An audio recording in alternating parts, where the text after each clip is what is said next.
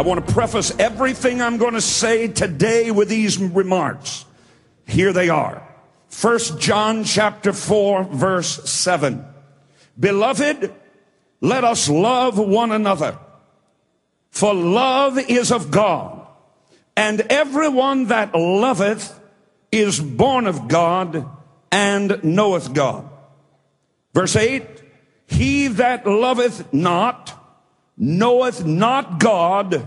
Here it is, for God is love. That's the shortest and most complete definition of God in your Bible. God, the God of the eternal universe. God who stood on nothing and said, "Light be," when there was nobody there to see it. God is love. One of the greatest theologians of a past generation was asked a question at one of the large universities in the divinity college of a large university. He was asked by some of the stellar students there, what is the greatest thought that has ever been impressed upon your mind? They thought, as they got their pens and pads ready, that he would give them some great philosophical idealism that it would take them months to decipher. But looking over the brim of his glasses, he looked at that young audience and he said, I've studied the Bible for nearly 50 years. And this is the greatest thought that has ever struck upon my mind. It is this: Jesus loves me. This I know, for the Bible tells me so. The shortest, most complete definition of God is that God is love. Now, we skip over that, but I want you to say it out loud so you can hear it with your own ears. I want you to say, God is love. Say it again. I want you to let everybody around the world, represented by these flags around these walls, I want you to let everybody in the whole wide world know what God is. Say it again. Let everyone under the brutality of Islam know what God is. Say it again. Let every person that is under the taskmaster of cults around the world, those that don't know God, those that are only in a religion. A religion is an attempt by man to get to God. Did you get that? Religion is an attempt by man to get to God. That is not what Christianity is. Christianity is not man's attempt to get to God. Christianity is the story of God condescending and coming to men in the flesh and blood form of his son, Jesus Christ of Nazareth. Here are the distinguishing characteristics of the Christian faith. It is the only religion in the world with a virgin womb at one end and an empty tomb at the other. Somebody give Jesus of Nazareth praise and glory. God is love. In the Quran, there are over 90 different names for Allah. Over 90 different names for Allah. None of them are love. It is not a God of love that is presented to those of the Islamic faith. It is a completely different kind of God, and that's why I will be silent no more. Our times demand it, our history compels it, our future requires it, and most of all, God is watching. For 30 years, I've labored in Christian ministry across this nation, and by God's grace, together, we have built this great congregation of thousands, and we preach the message of Jesus Christ literally around the world by the miracle of television. I've taught the truth in millions of Americans' homes. I've preached in stadiums where crowds gathered hours in advance to hear the answer to the questions that their souls long for. I've been privileged to feed the hungry. I've been privileged to stand for righteousness and to take a stand for justice. But this is not why I speak now, nor do I speak because faith has become the consuming interest of our generation. Only the sadly uninformed would fail to know that since September 11, 2001, our country has raised a great spiritual chorus of desperation in a land where it was once thought rude to discuss politics or God in public,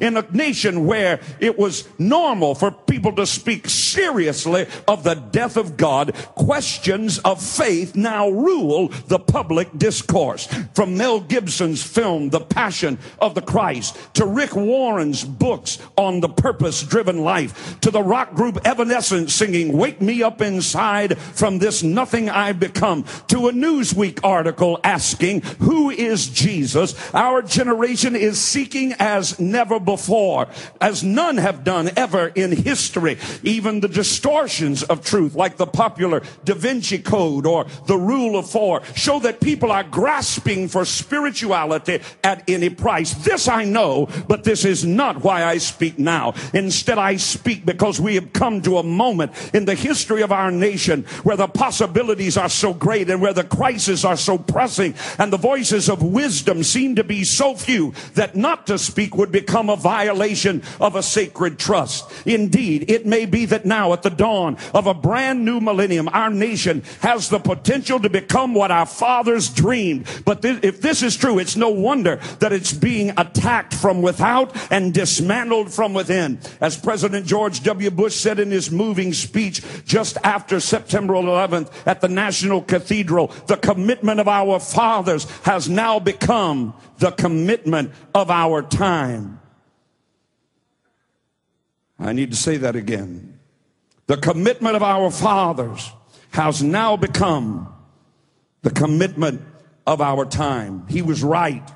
It's time to renew our father's commitment, and there is much to be gained by a return to the discarded values of the past. Therefore, I will be silent no more. I refuse to stand in embarrassed silence while old faiths and new agendas rush in to fill the void left by a supposedly discarded Christianity. I will rail against the idea that the God of Christianity and the God of Islam are the same being. I will sound the alarm about the pernicious agendas of the enemies of my country and the cross of my Christ, and I will proclaim the truth at every opportunity. Oh, I know what they'll say. They'll say that religious people only care about protecting their beliefs. They couldn't care less about society as a whole, but they misjudge me. They do not know where I have been. They do not know what I believe, nor do they understand that I intend to speak boldly to both sides of the political spectrum, to the believing and to the non-believing. To the socially as well as the economically conscientious. I intend to take issues that traditionally belong to the left and commend them to the right. I intend to take the concerns of the secular and commend them to the religious. In short, I intend to offend everybody. You might say I have become, in my old age, an equal opportunity offender. So now you know why I can be silent no more. Not until the land of our father's dream arises. Not until the commitment of our fathers truly does become the calling of our time. There is a choice. There is a chance that you and I have to take and we have to make for a great and righteous nation to emerge in the years ahead. I pray for it. I long for it. I believe for our children to know it. And now you understand why until the land of promise emerges, you and I must become silent no more. Would you just shout that one time? The times in which we live has seen an increasing emphasis on multiculturalism and multinationalism. We are told that sovereign nations must submit to international organizations in order for everyone to live in peace and harmony. After all, there are few differences between us, we're told. Why can't we all just learn to get along with each other? Now, if you've been tempted to believe this siren of compromise and complacency, listen to this prayer from a Muslim jurist. We're told we just all got to get along. This multiculturalism, this multinationalism that will give rise to one world religion and one world government. But you're not listening to me right now. I want you to hear what this Muslim jurist has to say. Allah, there is no strength but your strength. Destroy, therefore, the Zionist occupation and its helpers and its agents. Destroy the United States and its helpers and its agents. Destroy Britain and its helpers and its agents. Prepare those who will soon unite the Muslims of the world and march in the footsteps of Saladin. Allah, we ask you for forgiveness. Forgiveness before death and mercy and forgiveness after death. Allah, grant victory to Islam and the Muslims in the coming war. If I would pray that prayer in public, from this pulpit, they would have me arrested for inciting a riot and violence. But we have bought into this inclusion philosophy of political correctness to the point that it is stifling out the glory of the cross of Christ. This prayer was written by a mufti in Jerusalem, Sheikh Ibrahim Sobri, 2 weeks. 2 weeks before September 11th. Now, I'm not a spiritual person. I'm actually a little suspicious of everybody that is. You make me nervous. I've been around too many granola people. Fruits, nuts, and flakes. I don't have many dreams. I don't have many dramatic spiritual experiences. If I do, it's usually because I had too much King's Pizza the night before. Yet, on the morning of September 11th, I had an experience that I must tell you today I shall never forget. I'd gone to bed at my usual time. I'd slept peacefully through part of the night. The next morning, I awoke from a deep sleep in a pool of tears. Now, I don't mean that I was somewhat tearful as though from a dream that had moved me. I mean that I was weeping violently as though grief had possessed my soul. It confused me and left me disoriented for a while. I wandered about the house. Only after trying to clear my mind did I finally make the decision that I could try to get to the office for an important meeting, but I couldn't stop weeping. I got in the office. I called Joni. I said, honey, you've got to pray for me. Moments after that, one of my staff came rushing into my office and told me to turn on the television. I couldn't believe what I saw. The first image that formed on my television screen is what I now know was the second aircraft to hit the World Trade Center.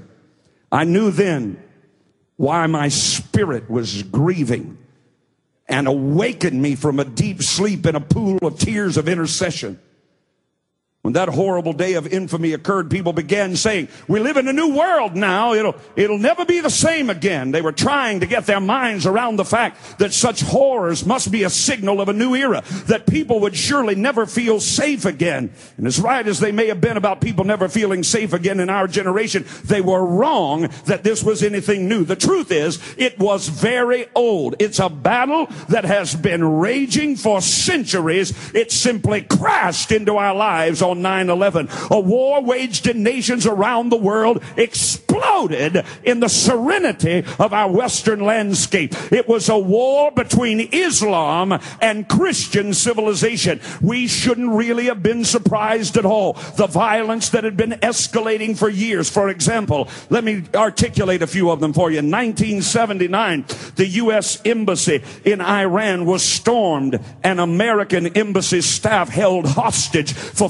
444 days by Muslim extremists. In 1982, the United States Embassy in Beirut was bombed. In 1983, the United States Marine barracks in Beirut were blown up. In 1985, an Italian cruise ship, you'll remember, the Achille Lauro, was seized and a 69-year-old American was killed. In 1986, a West Berlin discotheque frequented by U.S. servicemen was bombed. In 1988, another passenger jet, Pan Am Flight 103, was bombed. In 1993, the World Trade Center was bombed the first time. Shall I continue?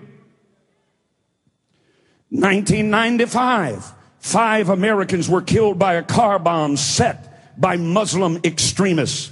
In 1996, a U.S. Air Force housing complex in Saudi Arabia was bombed. In 1998, the United States embassies in Kenya and Tanzania were bombed. Well, let me give you this. In 1998, not only were the U.S. embassies in Kenya and Tanzania bombed, in October of 2000, our warship, you'll remember, the USS Cole, was attacked again by Muslim extremists. John Walker Lind, an American who went by the Muslim name Suleiman, wound up training in an al-Qaeda camp and fighting for the Taliban against our troops in Afghanistan. The D.C. sniper, John Allen Williams, took upon himself the name of John Allen Muhammad, indicating his ideological alignment with Islam.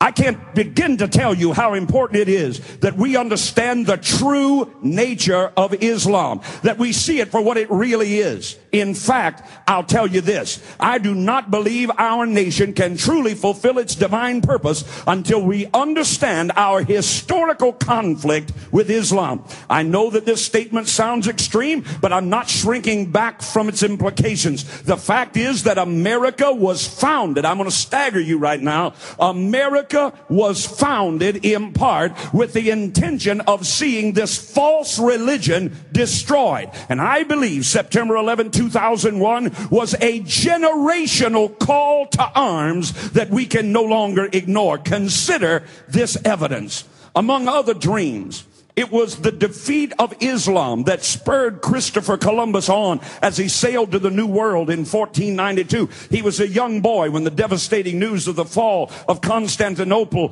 to Muslim armies reached his land. It marked him for life. He grew into manhood, surrounded by the tales of the Crusades into Muslim lands. When he determined to fulfill Marco Polo's dream and return to the east by sailing west, he did so in part to harvest the wealth of the New World to liberate the Old World from Islam. As he wrote to Isabella and Ferdinand from the Americas on his first voyage, I hope to God that when I come here from Castile, that I will find gold in such quantities that within 3 years the sovereign will prepare for and undertake the reconquest of the Holy Land. I have already petitioned your highness to see to it that all the profits of my enterprise should be spent on the conquest of Jerusalem.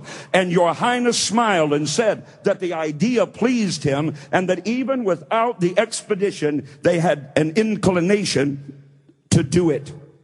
Columbus dreamed of defeating the armies of Islam with the armies of Europe, made mighty through the wealth of the New World. It was this dream that in part began the United States of America.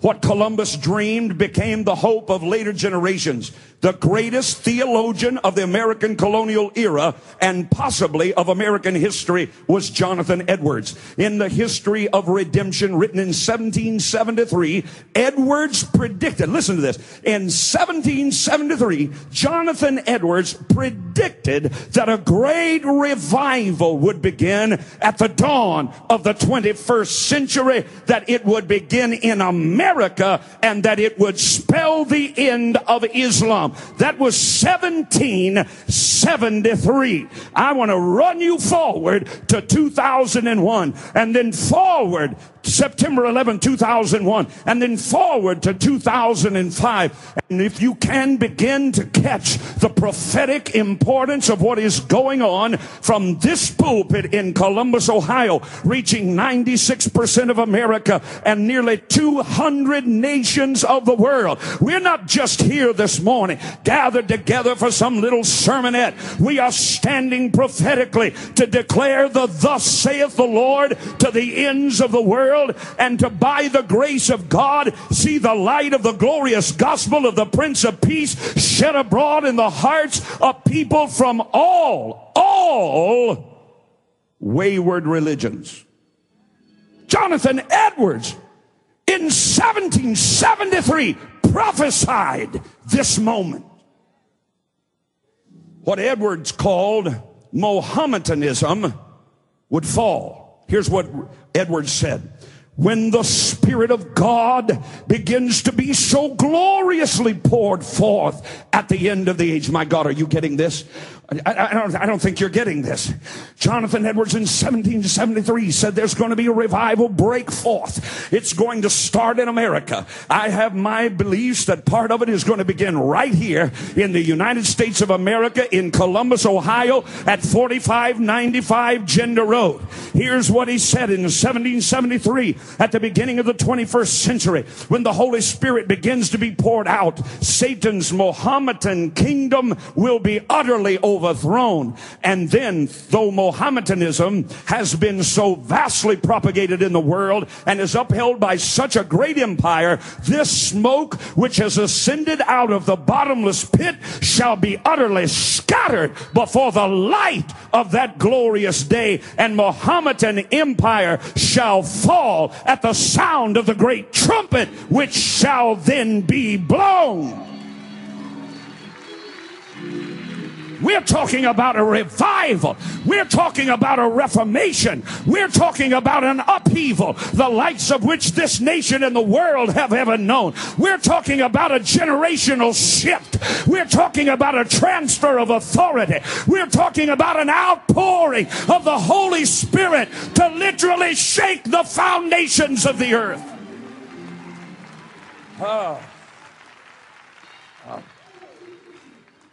This expectation of the fall of Islam was the central theme of the Great Awakening. God, I wish I had time to preach.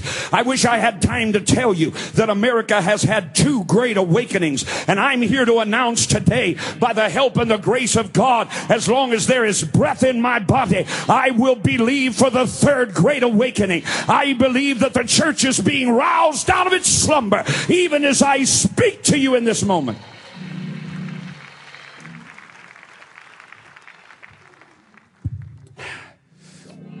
That great awakening was the founding revival of the revolution, and thus became the central theme of what might be called the founding dream of America. It must have come to no surprise to those who fought it then that America's first war was against Muslims. Now, very few Americans know that, and I can tell by the way you're looking at me, you're a little shocked at it yourself. Because you think the first war that we fought was against the British in 1812. And in actuality, our first war was the Tripolitan War, fought against the Muslim pirates of North Africa's Barbary Coast. It was a war that foreshadowed much in our history, complete with hostages and rescue missions and terrorist acts, and a Congress that would not decide whether it was engaged in a war or a police action. Though later generations would tend to see this and most wars in a non-spiritual term, Americans of that generation understood their battle as the Muslim captain of a ship manned by American captives did. He wanted his enslaved crew of Christians to know that they were to be treated harshly. Quote, "For your history and superstition of believing in a man who was crucified by the Jews and disregarding the true doctrine of God's last and greatest prophet, Muhammad." Clearly, the Tripolitan War was a battle of faiths, and Americans are reminded of this deeply religious conflict every time the United States Marines tell us through song that they were fashioned first on the shores of Tripoli. We sing and quote these little chivalrous of tradition. We have no idea where they came from. From the hills of Montezuma to the shores of Tripoli, we'll fight our nation's battles on the land and on the sea. Tripoli was our first war. It was waged against Muslim pirates who took our people captive because they believed in a Jesus crucified by the Jews. Other examples of America's historic conflict with Islam could be cited, but the point is made. September 11th calls us to understand a fresh struggle that is deeply rooted in our past. It is a struggle with more than terrorism, with more than embittered third world nations. It is a fundamental conflict between the founding values of the West and the inherent worldview of a religious system that is at odds with that conviction. This is in our age of religious synchronism, which is the combination of different forms of belief or practice, it's hard to understand. But we find now we have no choice. The time has come. In fact, we may be already losing the battle. As I scan the world, I find that Islam at this moment is responsible for more pain, more bloodshed, more devastation than nearly any other force on earth. I look to the horrors of the African nation of Sudan. I find slavery. I find massacre. I find traumatic human upheaval of the sort that even beleaguered Africa has seldom seen. Nigeria, on a similar scale, is much the same. The hand-to-hand violence in the streets of Indonesia has astonished the world. The informed know that the Taliban had been sending refugees by the thousands over the border of Pakistan for years before the recent crisis, and not long ago, the world was horrified to hear that more than 150 children were killed and nearly 250 more hospitalized when Muslim Chechen rebels commandeered a school in Russia. If I spoke of the persecution of Christians by Muslims, I could broaden even further the scope of what I'm saying. I'll limit myself to Muslims against Muslims. The world is scarcely aware that some 300,000 Kurds were butchered under sanction of the clerical fatwa or religious decree in Iraq. Before that, the war between Iran and Iraq was inflamed by the declared jihads of Shiite against Sunni and Sunni against Shiite Muslim. This was the world's bloodiest war in a long and tortured history of bloody wars. The list could continue infinitum, a long time. There are some, of course, who will say that the violence I cite is the exception and not the rule. I beg to differ. Did you hear what I just said? Because what people are going to tell you, well, that's just the exception. Everything that I just articulated, well, that's just the exception, it's not the rule. I couldn't disagree with you more. I cite violence to you, and I beg to differ with you. I will counter respectfully that what some call extremists are instead mainstream Muslim believers who are drawing from the well at the very heart of Islam. It is said of Ishmael and his descendants in ancient times that they would live by the sword, and he was a wild donkey of a man. His hand will be against everyone, and everyone's hand will be against him. And he will live in hostility toward all his brothers. I suggest that this is the spirit that has come to fill Islam, or perhaps that Islam encompassed from the very beginning. This would be nothing to worry about, you understand, if Islam was just some backwater religion on the fringe of history somewhere. But it is not. Unless Islam is checked from without, and unless Islam is reformed, at least from within, it will become a force that shapes the future of our world as much as any other on earth. Do you know that since September 11th, I'm going to stagger you right now. Touch your neighbor, say, get ready. Because this is about to freak you out. Get ready. Since September 11th, 2001, 34,000 Americans have become Muslims. This means that thousands of Americans have embraced the very religion that inspired the worst assault on their nation in a generation. Did you know that there are some 1,209 mosques in America, 25% of which have been built since 1994? Did you know that there are nearly 1.5 billion Muslims in the world? 1.5 billion. But how would you know it? After all, it's not in People magazine. It's not on Access Hollywood.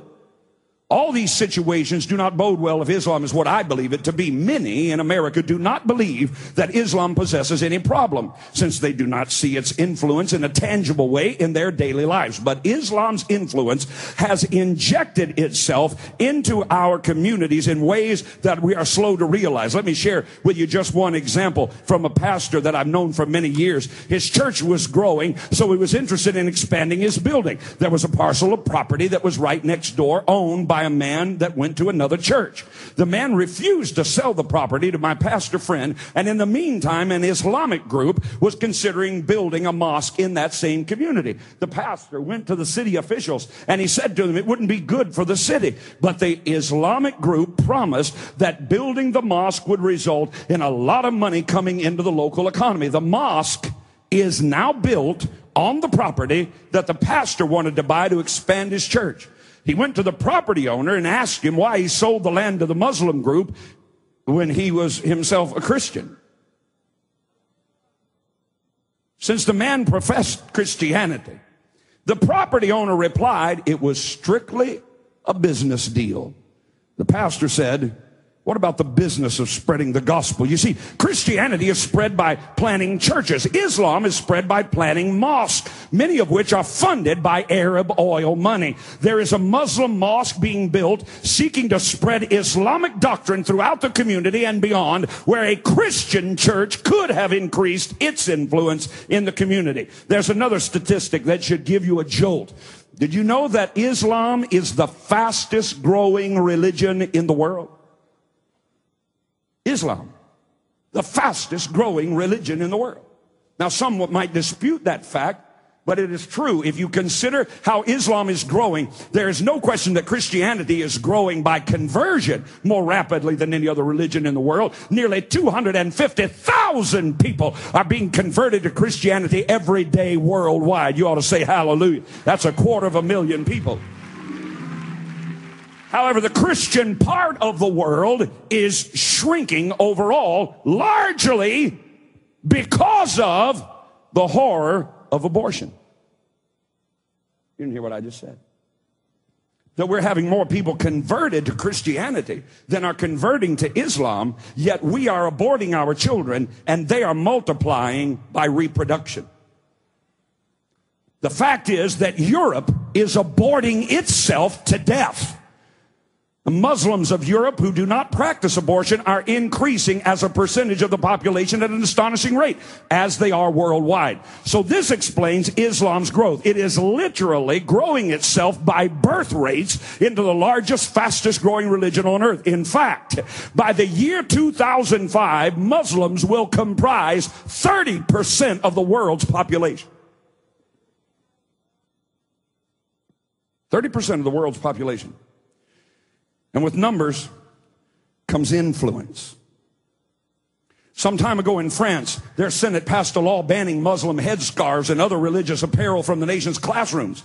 Now, there have been numerous challenges and controversies about the law. The majority of French citizens and lawmakers from both sides of the political spectrum have supported the law, which would ban the headdresses and so forth, which reaffirms their, not our, constitutionally granted principle of separation in church and state, which is a core value in France, not America. Yet a steadily growing and increasing vocal Muslim minority continues to make it an issue. When two French journalists were kidnapped and held hostage in Iraq, they were threatened with death unless the ban of headscarves was overturned in France. Now stop right there, because I know you want me to hurry, and I'm feeling all that pressure, and I gotta get this out. I'm sorry, I gotta get this out. See, I'm talking so fast that I'm afraid you may be missing what I'm saying. Now here's what I just told you. In France, where they're supposed to have separation of church and state, they passed a law banning Muslim headscarves from being worn in public schools. The outcry was so violent that Frenchmen were taken hostage halfway around the world and threatened with death. Now wait a minute.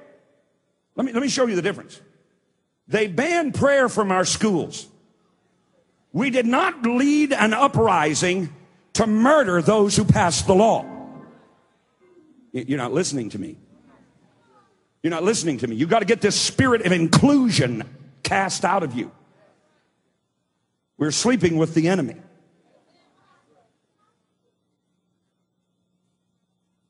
Willing to murder innocent people who had nothing to do with the law so that their children could wear headscarves to public school. Why are you looking at me so funny? Is this a religion? Is this service to God? In the Netherlands, Theo van Gogh, a Dutch filmmaker, produced an expose on the abuse of women in Islam. He was later shot, stabbed to death, as he rode a bicycle through Amsterdam. His head nearly severed from his neck, and two knives left stuck in his body. One with a note pinned to it, containing the lines from the Quran, which announced jihad. There's the picture. They won't let us have Bible study at school, but we're not cutting people's heads off because of it. Man was arrested and charged with murder and radical Islamic fundamentalist convictions. According to Dutch authorities, the government has felt unusual pressure handling this brutal murder case to avoid offending Muslims living in the country. Let me go on. Let me go on just a minute. There are some, of course, even in the United States, problems that were unheard of a generation ago are surfacing. The question of how to interrogate and integrate Islamic prayers into the American workplace is becoming more common. According to Ibrahim Hooper of the Council of American Islamic Relations, Muslims are required to pray 5 times a day. Most of the prayers are flexible, but sunset prayers must be said at dark. Some companies use a tag-out system that allows workers to step away from the job for a few moments at sunset prayer. In February of this year, 30 Muslims, most of them Somalia, walked off the job at the Dell Incorporated plant because they say the company refused to let them take a break for prayer at sunset. In 2003, another company settled a federal complaint and now allows Muslim workers at a freezer factory to break at sunset for prayers.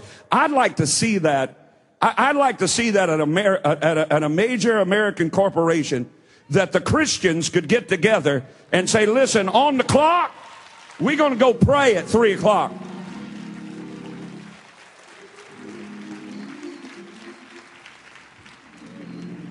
Last year, Somalis walked off the job at a cell phone company to protest prayer accommodations and other grievances. There are issues that are not going to go away, but will only intensify as this cultural friction continues. To give you a better picture of Islam, take a look at concentrations of Muslims exist around the world. Islam is growing in some of the most strategic places in the world. Consider the following. As I said before, in round numbers, there are 1.5 billion, everybody say billion, Muslims on earth. Listen to this.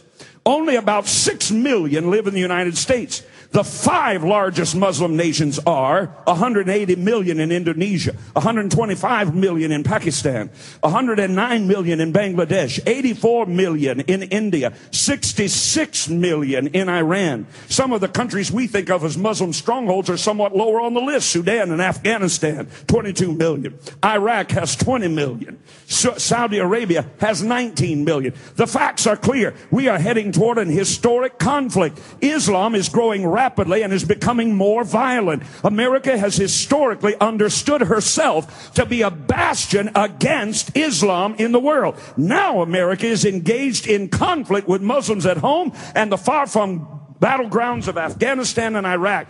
History is crashing in upon us. What makes the conflict with Islam so desperate is that Islam is not just another belief system at odds with Christianity.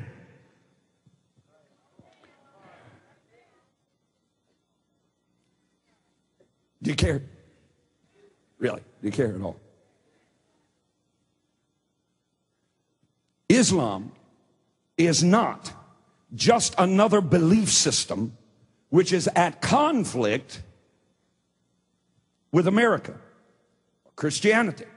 It's not just a set of superstitions or practices that people do in the privacy of their own homes that never bother anyone else. Islam, instead, is a faith that fully intends to conquer the world, and it cannot be ignored. It must be answered. But first, it has to be understood.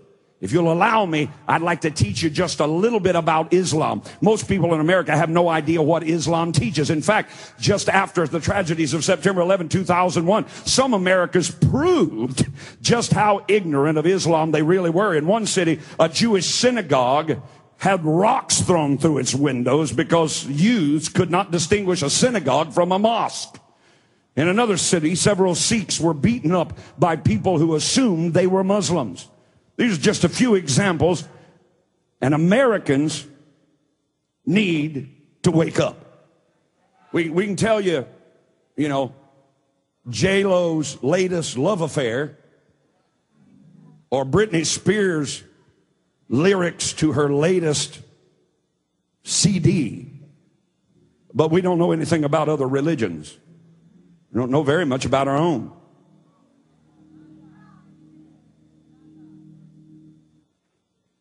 So it creeps in. Like leaven, it creeps in. I can feel it. It creeps in. Well, we ought to just all get along. There's really no difference. We shouldn't say anything about other faiths. Excuse me. Excuse me. The fact is that Americans are woefully ignorant of other faiths, and this is not only tragic, but when it comes to Islam, now the greatest religious enemy of our civilization in the world, it's dangerous. I'm going to give you some basics about Islam, then I'm going to let you go. At the outset, I must state three important truths that I'll provide support for later. Here they are. Number one, the God of Christianity and the God of Islam are two separate beings. Excuse me. Mr. Bush, I support you. You need to stop saying that the God of Islam and the God of Christianity are the same God. They are not the same God. They are not the same entity. And I'll prove that to you. Number two, Muhammad received revelations from demon spirits, not from the living God. Number three, Islam is an anti-Christ religion that intends through violence to conquer the world. Did you get those three truths? These truths probably sound extreme, but they're true. And I trust that by the time I'm finished, you'll see that what I have said is absolutely true. Please don't think this doesn't affect you. I don't know. I like that country song, says, do you remember? Do you remember what it was like? September 11th, 2001, I do. I remember gathering school children from Harvest Preparatory School in here around this altar. I remember them shaking like leaves. I remember parents trying to get calls into them. I remember wondering as the Second Trade Center was hit, and then news of the Pentagon, and then there was another plane going down in Pennsylvania. I remember what that was like. I've been there. I've been on the ground floor, the only preacher ever allowed to be there. I was on the ground floor of the World Trade Centers, looking up through those gaping holes that would swallow up this building 100 times over. I remember talking to police officers and firefighters, New York City's finest. I remember them telling me that it took them several minutes to take their fingers and pry the soot that had exploded into their mouths from those buildings collapsing out of their nose and out of their throat so that they could have air to breathe. I remember them telling me that they found themselves underneath a car that had been turned up on its side, holding on to a wheel of that car as their body was literally held out at an angle by the force of the air of those buildings collapsing in upon themselves. I've seen video that perhaps you haven't seen of human beings just like you and me that sat in church services the Sunday before September 11th and wondered why the preacher was talking so long. I watched them hurl themselves out of the 87th floor. I've heard recordings of the sound of their bodies hitting the ground and bouncing up a story and a half in the air from the impact when they hit the ground. And we need to get out of our minds that that was just some happening, some singular crazed person that did that. You need to understand today what did that. Muslim, Islamic, fundamentalists, and extremists are what did that. And your government and politicians and preachers want you to snuggle up next door to them and allow them to build a mosque next door to your church while you sing hallelujah.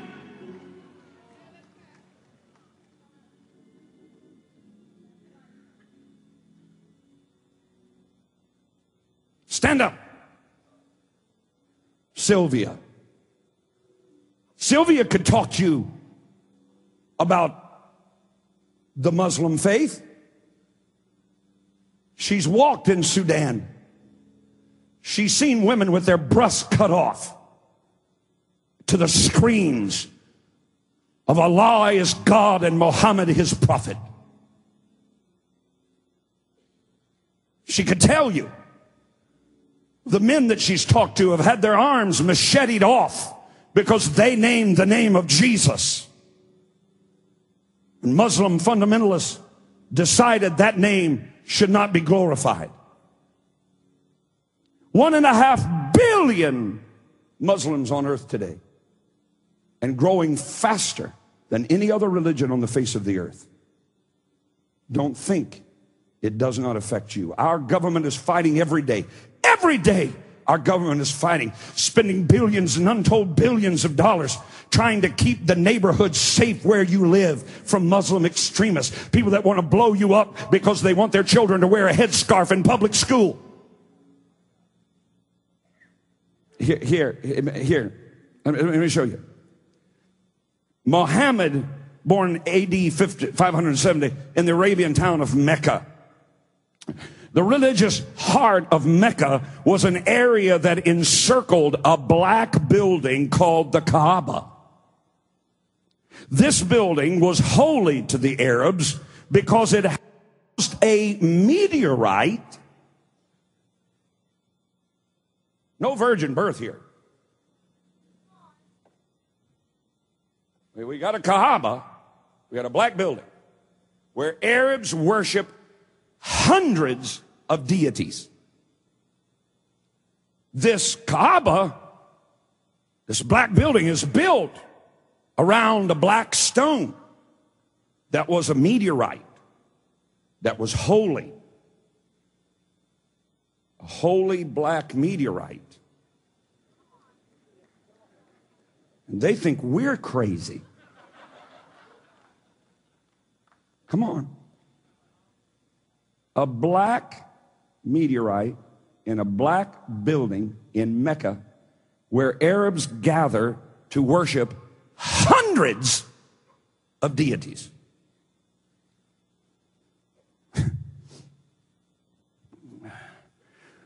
Arab tribes, separated as they were, worshiped their individual gods around this Kaaba, which meant that more than 270 gods were being worshipped at that time. One of these 270 gods, but only one among the many, was Allah. He was the god of the Quraysh tribe, who believed that Allah was the only true God. Muhammad was a member of the Quraysh tribe. Muhammad had an unusual upbringing. His father died before he was born. His mother died shortly after giving birth. Muhammad's uncle raised him and taught him the skills of a caravan leader. He was a lonely child, epileptic. who often cried himself to sleep at night on the cold desert floor. His travels took him to the far reaches of the Middle East and gave him an opportunity to learn about many religions of the ancient world. He quickly realized that the Jews and the Christians had a comprehensive faith that made them great and powerful, while the Arabs had only their many tribal gods and were in truth not a unified people at all. Muhammad came into the employ of a wealthy widow named Khadijah. His wife was 15 years older than he was. Over time, the two of them fell in love and were married. Muhammad found himself a prosperous, respected merchant with an adoring wife and a growing family. Yet he was still troubled by the religious problems of the Arabs. He often went to the mountains outside Mecca to pray and ponder the matter of faith. Once, when he was meditating in a cave on the peak of Mount Hira in AD 610, he had the experience that became the foundation of the new faith that would sweep the world. While prostrate on the floor of his cave, one night, deep in meditation, he heard a voice. The voice cried, "Recite!" Muhammad was confused and alarmed. It was a spirit, surely.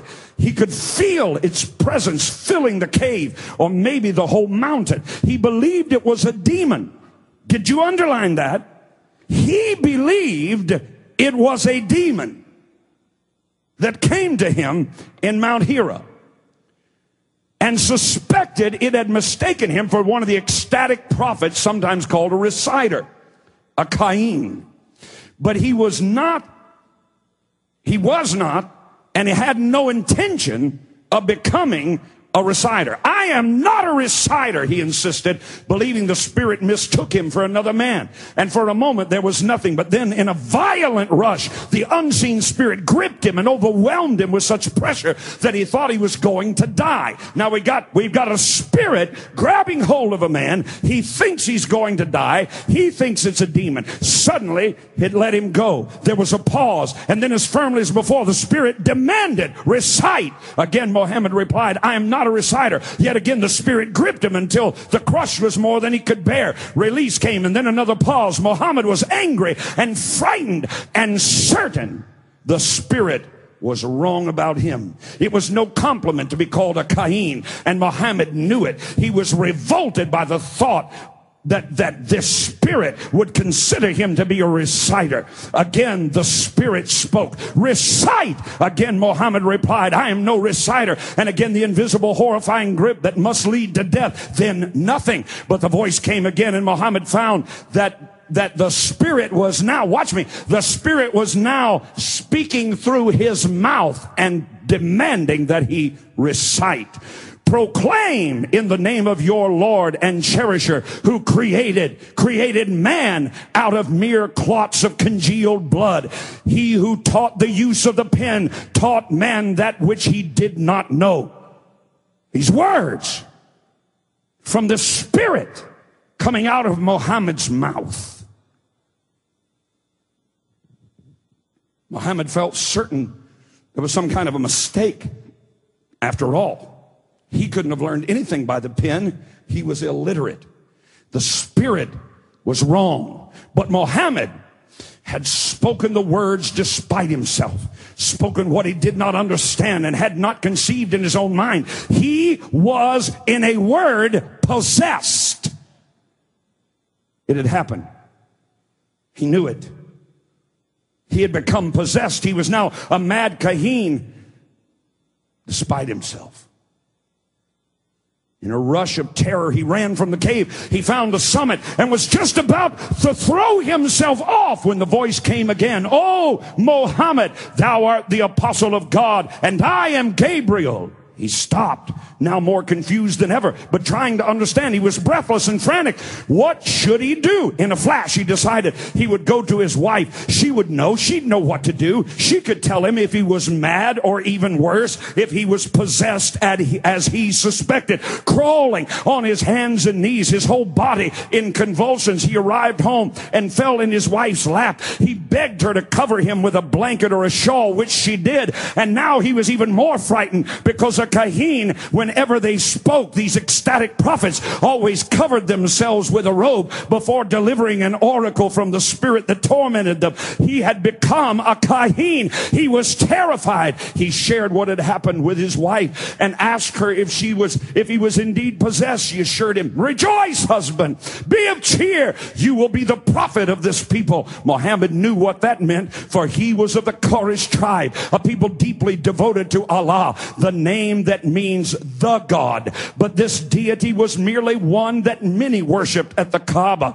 For the Quraysh, though, Allah was the primary. And Muhammad knew that if he was a prophet at all, then he must be a prophet of Allah. Still, could he be mistaken? Could he be possessed? His wife protested, "You are a kind and considerate toward your kin. You help the poor and you are forlorn and bear their burdens. You are striving to restore the high moral qualities that your people have lost. You honor the guest and you go to the assistance of those in distress. This cannot be, my dear. You cannot be possessed." He wanted to believe it, but he wasn't sure. His wife saw the doubt and it sparked an idea. She'd go to her cousin. And her cousin was a Christian who was wise in all these matters of the spirit realm and would give him advice. She ran quickly to find the blind old man and told him the story. And when he heard what had befallen Muhammad, he cried out, "Holy, holy!" That's why it's dangerous to ask other people if you've heard from God. By him in whose hands is the soul of Waraka, there hath come unto Muhammad the greatest name, even he that would come to Moses. Verily Muhammad is the prophet of this people. Bid him rest assured. Something in the Christian's words settled the matter. Upon hearing this old man's words, he became settled. Muhammad said he resigned himself. He was indeed to be the prophet of his people, a prophet of Allah. He was reluctant but willing. Soon there were more trips to the mountain and more revelations. They came like clanging of bells in his head, left him shaken and feverish. But the Spirit spoke again and again. This Spirit, this Gabriel, told Muhammad that Allah, the God of the Quraysh tribe, was more than a local deity, more than just one of hundreds, but rather the Lord of creation. And so they must know, they must be converted. This Allah must be given due honor and must be obeyed. Men must submit to the true God, Allah. These words became the meaning of Muhammad's life, his answer for his people, and his message to the world. There is no God but Allah, and I, Muhammad, am his prophet. This is the story of Islam's beginning. Muhammad had an experience with a tribal deity. It told him he was a prophet. Muhammad thought the spirit was a demon and almost killed himself out of fear of it and fear of being possessed. A Christian told him he was hearing from God. So Muhammad came to believe that he was hearing from the only true God and that he was this God's only true prophet. Before I show you what Islam teaches, let me make a couple of matters clear from the story you've just heard. Here they are. Muhammad did not hear from the true and living God, the Father of our Lord Jesus Christ. Muhammad heard from a demon spirit, which portrayed itself as a tribal deity. This God was but one of hundreds worshipped at the Kaaba and was the God of Muhammad's tribe. What I want you to see is that any comparison to Jehovah, the creator of the universe, the God of the Old and New Testaments, and the God of Jesus Christ is fiction. Allah was a demon spirit. Even Muhammad thought so at first. I want to also for you to notice the way in which the spirit manifested itself to Muhammad. It didn't come in peace. It didn't come in truth, as angels and messengers of the true God did in Scripture. Instead, it came in violence. It came in fear. It came in control. It came in domination. It forced its will upon Muhammad with such oppression that Muhammad thought he was literally losing his mind. This is not the way of a true messenger of the true God of the Old and the New Testaments. I want you to consider what effect this had on Muhammad. This man, sadly convinced by a Christian that he was hearing from God, continued to have revelations. They would come on him with gripping fear. He would hear sounds like loud bells in his head, and they would force the breath from him. When a revelation ended, Muhammad would be left fitful, in fever, for days on end. These signs befit a man who is gripped by a demon, not a man who has had a revelation from the true and living God. We see nothing of such occurrences in the Bible or the annals of church history. Muhammad was tragically beset by a demon which he mistook for the living God. He thus became the mouthpiece of a conspiracy of spiritual evil. One of the reasons the facts I've shared with you today are so alarming is that there are so few who will talk about them. Telling the truth involves risk, but the risk of remaining silent is far greater. Here's what I want you to leave with today. Jehovah God is a God of love. He forces himself on no one. He comes to you humbly, the God of all creation, and reveals to you in your heart that he is the true and living God, and that he loved you so much that he gave his only begotten Son for you, that whosoever would believe upon him would not perish, but have everlasting life. Hey, thanks for listening to today's episode. If you enjoyed it, I want to invite you to tell someone in your life about the podcast. Hope you'll do it today. Head on over to iTunes and leave a review. Share it on your social networks for me. Really helps me get the word out.